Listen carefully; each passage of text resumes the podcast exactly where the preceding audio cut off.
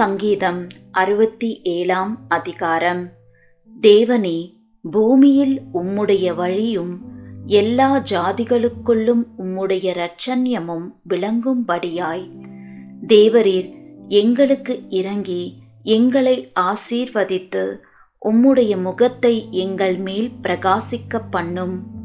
தேவனே ஜனங்கள் உம்மை துதிப்பார்களாக. சகல ஜனங்களும் உம்மை துதிப்பார்களாக. தேவரீர் ஜனங்களை நிதானமாய் நியாயம் தீர்த்து பூமியிலுள்ள ஜாதிகளை நடத்துவீர்.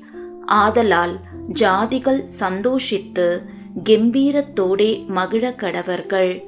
தேவனே ஜனங்கள் உம்மை துதிப்பார்களாக. சகல ஜனங்களும் உம்மை துதிப்பார்களாக.